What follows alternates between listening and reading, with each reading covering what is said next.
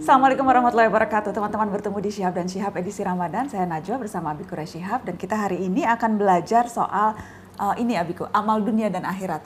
Iya. Apakah memang itu kita bedakan berbeda apa yang kita lakukan di dunia dan kemudian nanti di akhirat itu takarannya juga berbeda, ganjarannya juga berbeda? Eh, kami tidak sependapat dengan itu.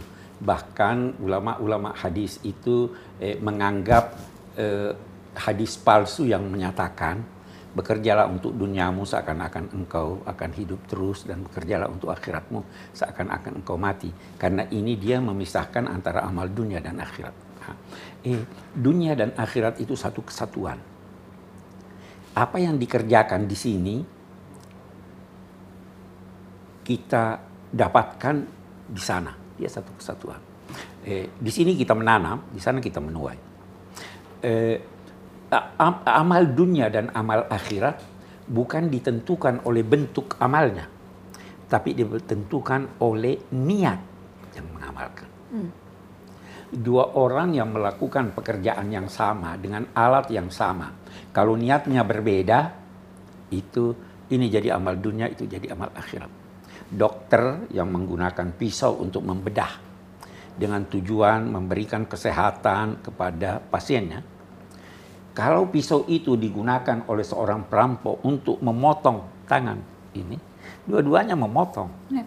Tetapi ini amal dunia, dia ingin mendapatkan di dunia dan ini amal akhirat. Jadi jangan pakai istilah amal dunia dan amal akhirat. Hmm. Dia satu kesatuan. Lakukanlah setiap kegiatan Anda dengan niat mengikuti tuntunan Allah. Hmm. Karena itu ada ayat yang menyatakan begini, eh, wa man taba fa innahu yatubu ila Allahi mataba itu di surat Al-Furqan. Maksudnya kalau Anda mau meninggalkan sesuatu yang buruk, hendaklah Anda niatkan bahwa sesuatu yang buruk itu ditinggalkan karena Allah. Abi mau beri contoh. Eh, ada orang tidak senang merokok. Ya kan? Udah saya mau tinggalkan merokok demi kesehatan saya. Itu masih amal dunia itu. Hmm. Tapi coba berkata begini, saya ingin tinggalkan rokok. Karena rokok oleh agama dianggap buruk. Karena Allah menghendaki agar supaya saya menjaga kesehatan. Sudah amal akhirat itu. Hmm. Jadi, Jadi dia perbuatannya bisa sama, tapi niatnya niatnya menjadikan ini. Ada satu orang sholat supaya dipuji orang. Amal apa itu?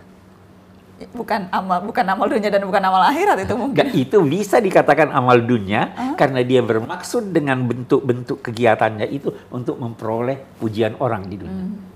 Jadi tidak ada, jangan pakai istilah amal dunia dan amal akhirat. Hmm. Dia itu satu kesatuan. Lakukanlah semua kegiatan Anda, apa pun kegiatan itu dengan merujuk bahwa Tuhan perintahkan saya ini. Tapi kalau kita berdoa, Abi kan ada tuh Rabbana atina fid dunya hasanah. Eh, eh, eh bagus. Itu bukan amal dunia dan akhirat. Yang kita minta di situ, ya Allah, anugerahilah saya kebahagiaan di dunia dan di akhirat. Hmm. Yang kita minta kebahagiaan. Boleh jadi amal yang kita lakukan itu adalah amal yang sesuai dengan perintah Tuhan. Bercinta. Hah. Amal dunia atau amal akhirat? Dua-duanya ya. Kalau niatnya? Uh, kalau niatnya karena Allah.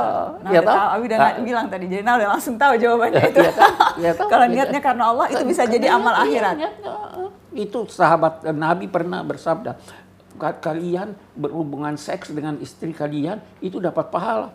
Itu sahabat berkata, masa ini seks wahai Nabi dapat pahala? Dia bilang, bukankah kalau dia tempatkan bukan pada tempatnya dapat dosa?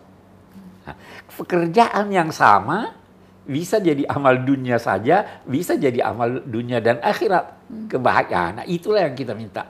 Ya Allah, saya minta untuk memperoleh kebahagiaan di dunia dan kebahagiaan di akhirat. Bukan cuma di dunia. Ya kan? Ya. Jadi, ah, eh, apa itu kebahagiaan di dunia dan di akhirat? Banyak. Eh, iman yang kuat. Itu membantu kita bahagia di dunia dan di akhirat. Kesehatan, afiat.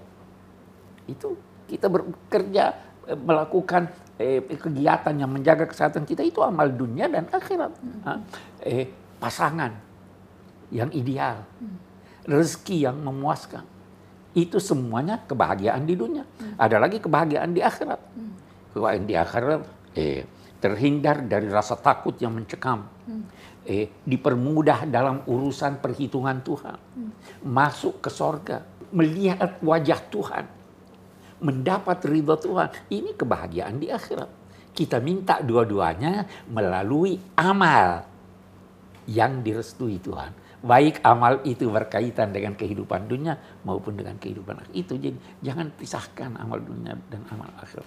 Orang yang kerja itu dengan sungguh-sungguh itu Untuk bisa jadi. untuk akhirat. Ah, ya kan? Itu. Nah, Insya Allah itu yang kita mau. Terima kasih ya Biku. Terima kasih teman-teman sudah menyaksikan. Assalamualaikum warahmatullahi wabarakatuh.